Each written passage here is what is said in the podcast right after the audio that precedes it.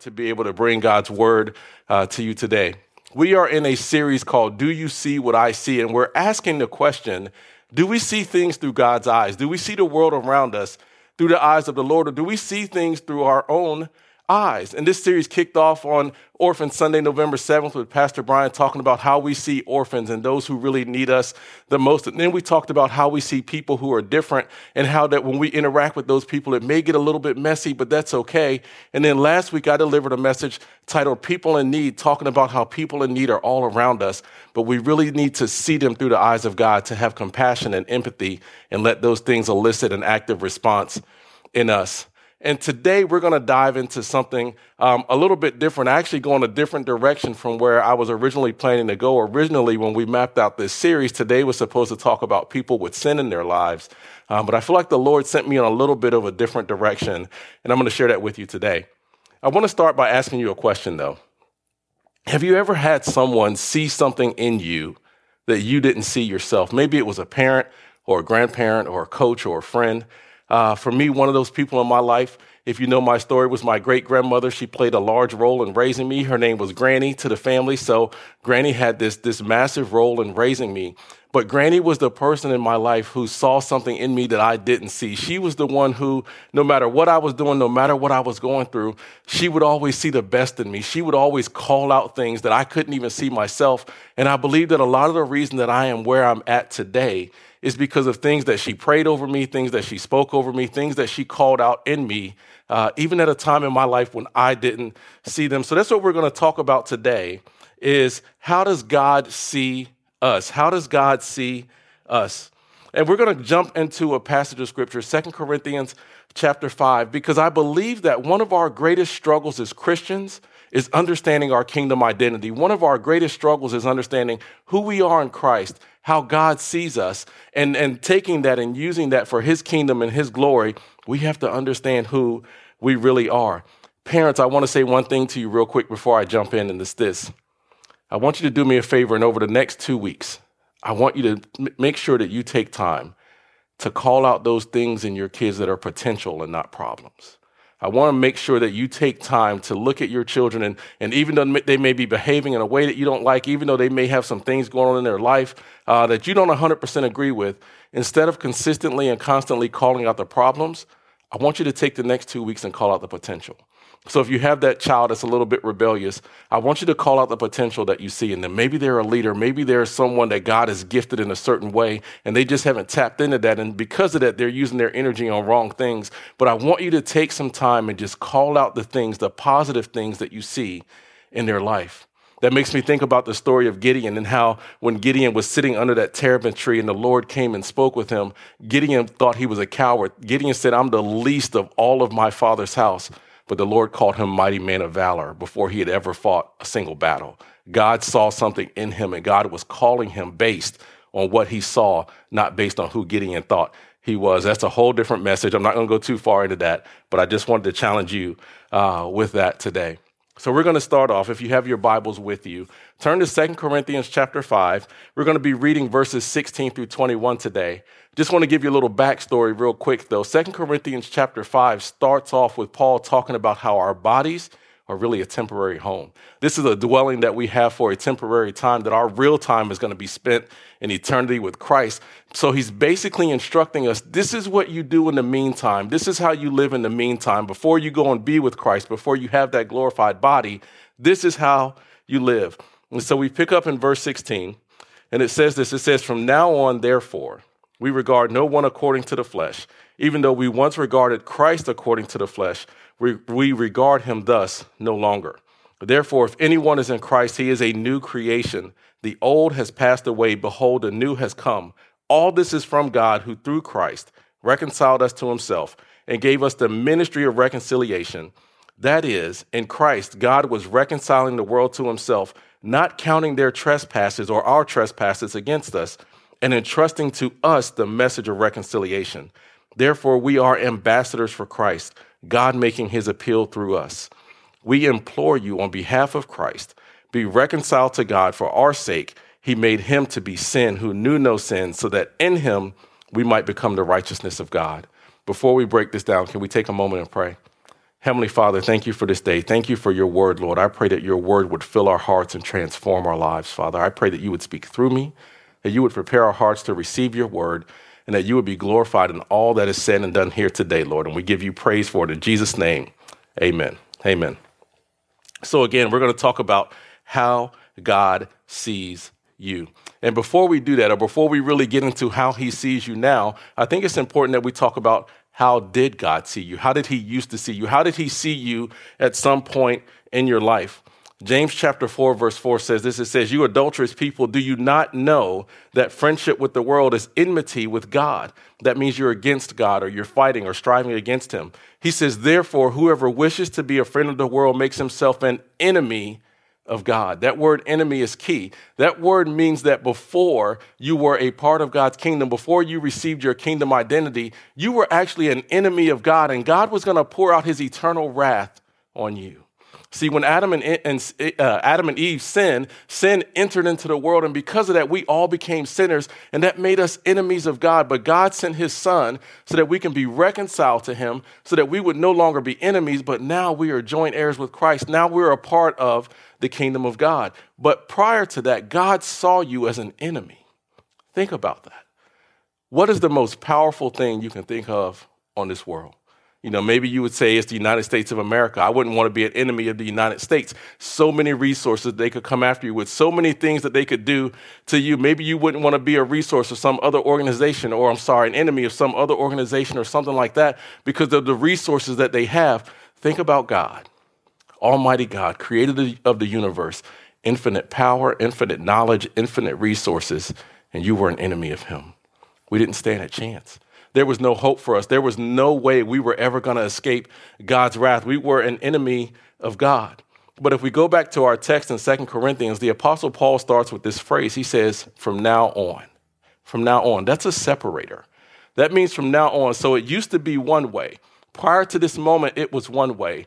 But from now on, it's going to be something different. From now on, you have a different identity. From now on, you are no longer an enemy of God, but now you are a child of God. From now on, you are no longer in bondage to sin, but you have been set free. From now on, you, were, you are no longer going to receive wrath and eternal damnation. Now you're going to get to spend eternal life in heaven with the King of Kings and Lord of Lords. Paul said, From now on, therefore. So, because of that separation, because of that change, Therefore, we regard no one according to the flesh. Your past doesn't matter anymore. Even though we once regarded even Christ according to the flesh, we regard him thus no longer. And because we are in Christ, because we are a part of him grafted into the family of God because of Christ, from now on, we're no longer an enemy of God. So, how did God see you? He used to see you as an enemy. He used to see you as condemned. He used to see you as one who was unworthy of Him, unworthy of His kingdom, unworthy of His righteousness. He used to see you that way. That's how God did see you. But that brings us to the question of how does God see you now? How does God see you? And if we pick up back in our text in 2 Corinthians 5, it says, Therefore, now, let me tell you something about the word therefore. Anytime it's there, it's there for a reason. So it's pointing back. Remember, just a second ago, we read how we no longer regard anyone according to the flesh, and we no longer regard Christ according to the flesh. And now we are in Christ. And because of that, therefore, if anyone is in Christ, so Christ is no longer regarded according to the flesh. So this next part is saying if you are in Christ, it goes on to say he is a new creation. So therefore, if you are in Christ, you're a new creation. The old is past. The enemy of God is no longer there. It says, The old has passed away. Behold, the new has come. All this is from God. All this is from God, which means we were incapable of doing this on our own. That's why it was so important that God sent his son, Jesus, to die for us, to, to take away the sin and the stain from our sin. that God sent his only son to die for us all this is from God. That means it was nothing you had to do to earn it, that we don't deserve it. It's totally a gift from Him. That verse, I'm going to start it again. It said, Therefore, if anyone is in Christ, he's a new creation. What does it mean to you to be new? What does it mean to you to be new? Do you have that new car smell in a sense? Are you a new creation what does that mean to you? I know that as a new creation i'm no longer i'm no longer identified by the things i used to do. I'm no longer identified by the sin that i used to have. I no longer have to carry the guilt and the shame and the weight of sin that i used to carry on my shoulders that kept me weighed down. That is no longer on me. I am a new creation. All that old stuff is passed away. Then he says behold behold. And to me that means let's stop and look. That means let's take a moment. Let's really think about what this means. That means let, let me turn my gaze, let me turn my attention, let me turn my focus, let me turn my direction, let me behold what is happening in front of me. If you were on a trip somewhere and it was somewhere you had never been, and all of a sudden somebody yelled out, Behold, what would you do? You would immediately turn around and look at what they were talking about, right? Paul is saying, Behold, take a moment to really look at what I'm saying to you. He says, Behold, the new has come. You are a new creation if you are in Christ. He says, All this is from God who, through Christ, reconciled us to himself and gave us the ministry of reconciliation. That is, in Christ, God was reconciling the world to himself, not counting their trespasses against them, and trusting to us the message of reconciliation. Therefore, we are his ambassadors for Christ, God making his appeal through us. Think about that. So Paul says, Behold, he says, Look, pay attention to, you are no longer the old, you are a new creation. And because of that, you are now an ambassador. You're an ambassador for Christ. God is making his appeal through you. That means that God has placed you here as a sign to the world around you saying, Look at my power to save, look at my power to redeem, look at my power to heal, look at my power to restore. You are, or God is making his appeal through you. And if that's how God sees you, if he sees you as an ambassador, if he sees you as a new creation, is if he sees you as redeemed and restored, how should you see you? How should you see yourself? And that I kind of just gave you the answer. You are a new creation. You are a reconciler. You are an ambassador.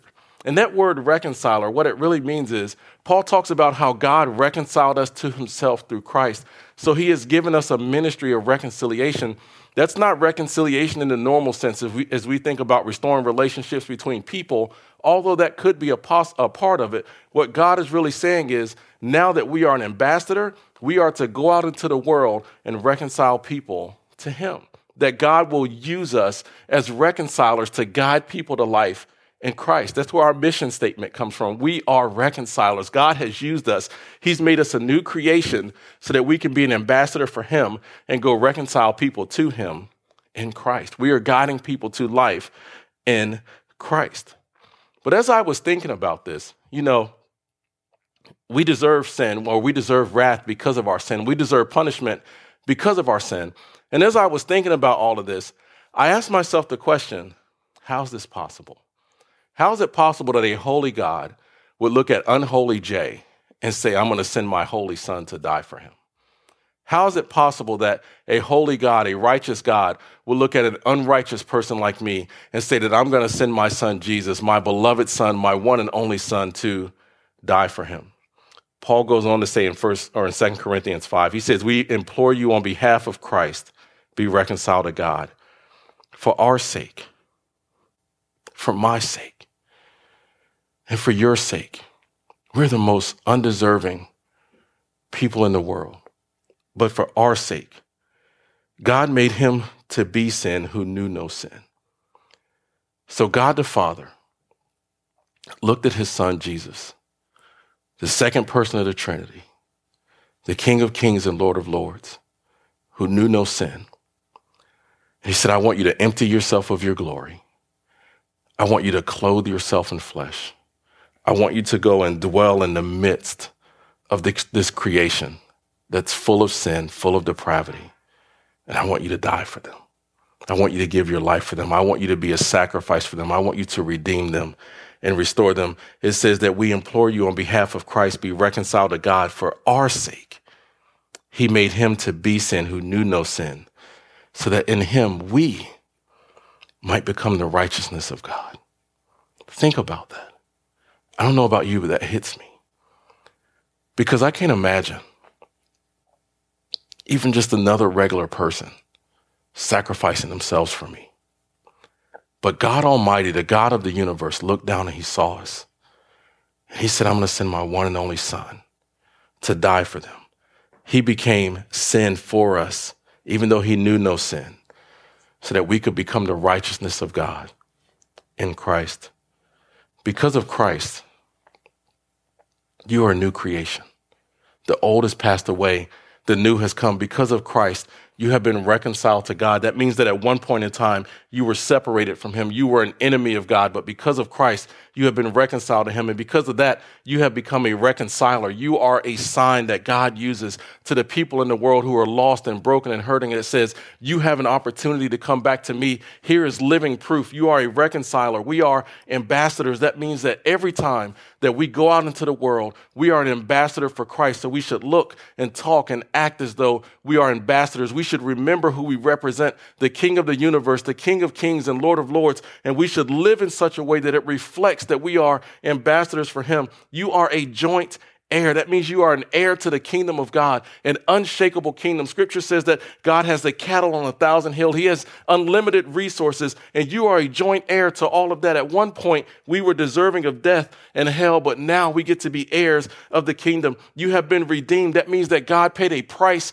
for you. He redeemed you. He purchased you. You were bought with a price so that you could be restored. That means that all the old and the damage and the brokenness and all of the stuff that came with the sin and the shame and the guilt, God has removed removed all of that and he has restored you and made you made you to be glorified to be conformed to the image of his son and ultimately glorified with him in, in heaven because you have been adopted into the family of God and been made the righteousness of God in Christ Jesus.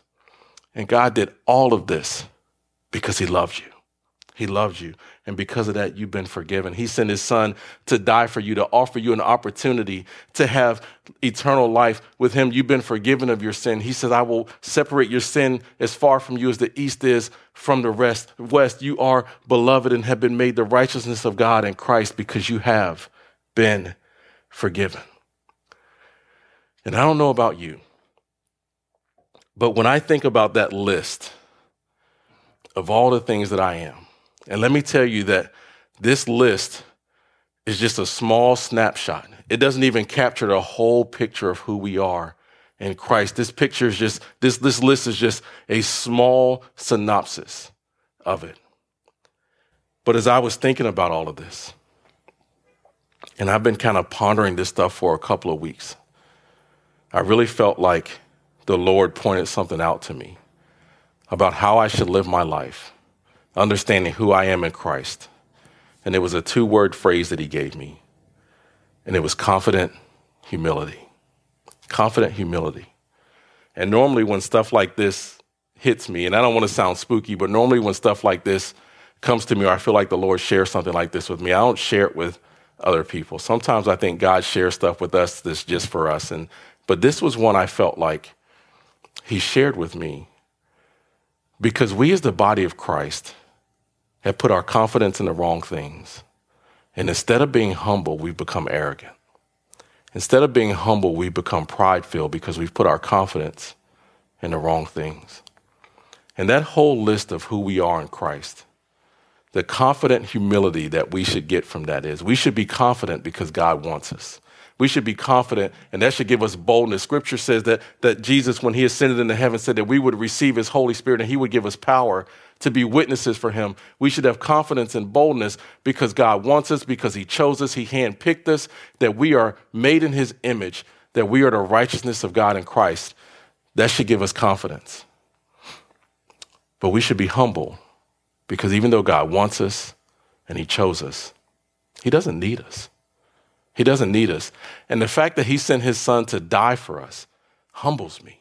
The fact that he sent his perfect son to die in my place, I know me. I know the sin and the shame that I have. I know the guilt that I've carried. I know the things that I've done. I know the things that I still do and the thoughts that I still have. I know all of those things. So the very fact that God would send his one and only perfect son to be the sacrifice for my sin humbles me because I dare not waste the sacrifice that Christ made. And I don't know about you, but this causes me to want to live in a way that glorifies Him. This causes me to want to live in such a way that I can point back to the fact that, yes, I am an ambassador for God. Yes, I am an ambassador of Christ. I am created in the image of God and being conformed to the image of His Son. I am an ambassador, and that makes me want to go be a reconciler and say, I see that you're still living in sin. I see that you're still facing the wrath of God. Let me reconcile you to God so that you no longer have to face that, and then you can come be an ambassador with me you can be the righteousness of God in Christ, beloved and forgiven. That makes me humble because I realize God didn't have to do that. Think about that. God didn't have to choose you, God didn't have to save you, He didn't have to redeem you, He didn't have to restore you, He didn't have to make a way for you, but God chose to make a way. And because He chose me, I'm confident, but I'm also humble. And I would challenge you, church. Let's walk in confident humility. Let's walk in the boldness of who we are in Christ, understanding who God created us to be, but in the humility of understanding also that we so don't deserve it. We don't deserve it. We deserve death and He gave us life. We deserve hell and He gave us heaven. We deserve bondage and He gave us freedom. We don't deserve any of those good things. But God, in His love for us, freely gave us those things. And that should make you confident, but it should also make you humble. And I would really challenge you as we go through this week and as we look at the world around us, asking this question do we see what God sees? I would challenge you with this thought. I think the greatest characteristic of the life of Jesus was his humility. The fact that he humbled himself to obedience, even to the point of death, death on the cross. I think his humility was his greatest characteristic and the one that we should emulate the most. But I feel like oftentimes we do the opposite of that. I feel like oftentimes we we wear our salvation and our Christianity almost with an air of arrogance. Like now I'm better than you. And when we look at the world around us, we don't see people through God's eyes. We see people through the eyes of I'm better than them it makes us judgmental. And if we're going to be a church that truly guides people to life in Christ, if we're going to be a church that reaches out, that goes out and be, and be reconcilers, that reaches out to the community to be ambassadors for Christ, we have to do it with humility because let me tell you, if you walk into a person's a person's personal space, if you walk into their home, if you walk into where they live with an air of arrogance, you're not going to be able to reconcile them to anything. And in fact, oftentimes we will push them further away from God. Let's remember at the end of this week of Thanksgiving, all that we have to be thankful for, that we've been reconciled to God, that we are the righteousness of God in Christ Jesus because He chose us. Not because He needs us, but because He wants us. And let that make you confident, but let it also make you humble. And let's live with humility as Christ lived in humility, obeying the Father giving him our all, our very best, even to the point of death, death on the cross, as we take up our cross daily and crucify our flesh and follow him. Church, let's see people through the eyes of, of God. Let's see people the way that he sees them. Let's be moved with compassion. Let's have empathy. Let's respond actively. Then let's see ourselves through the eyes of God so that we can go out and be the ambassadors that he's called us to be. You have been freed. You are redeemed. You are restored. You are a joint heir with Christ. You are the righteousness of God in Christ Jesus. You are beloved. You are forgiven. You are a new creation. The old has passed away. The new has come. You're no longer identified by your sin and your shame. The Lord has broken all of that off of you. You've been set free from the bondage of sin that held you captive for years. You no longer have to be in bondage to uh, sin or depression or anxiety or addiction. All of that is broken off of you. You are free. I proclaim that over you that you are free in the name of Jesus. You are free in the name of Jesus. Let's walk in that freedom. Let's be confident in that freedom. But let's be humble, understanding that what we really deserved was the captivity and was the wrath of God to be poured out on us. Let's walk in freedom. Let's be confident. But let's be humble. Can I pray for you? Heavenly Father, I'm so thankful for your church.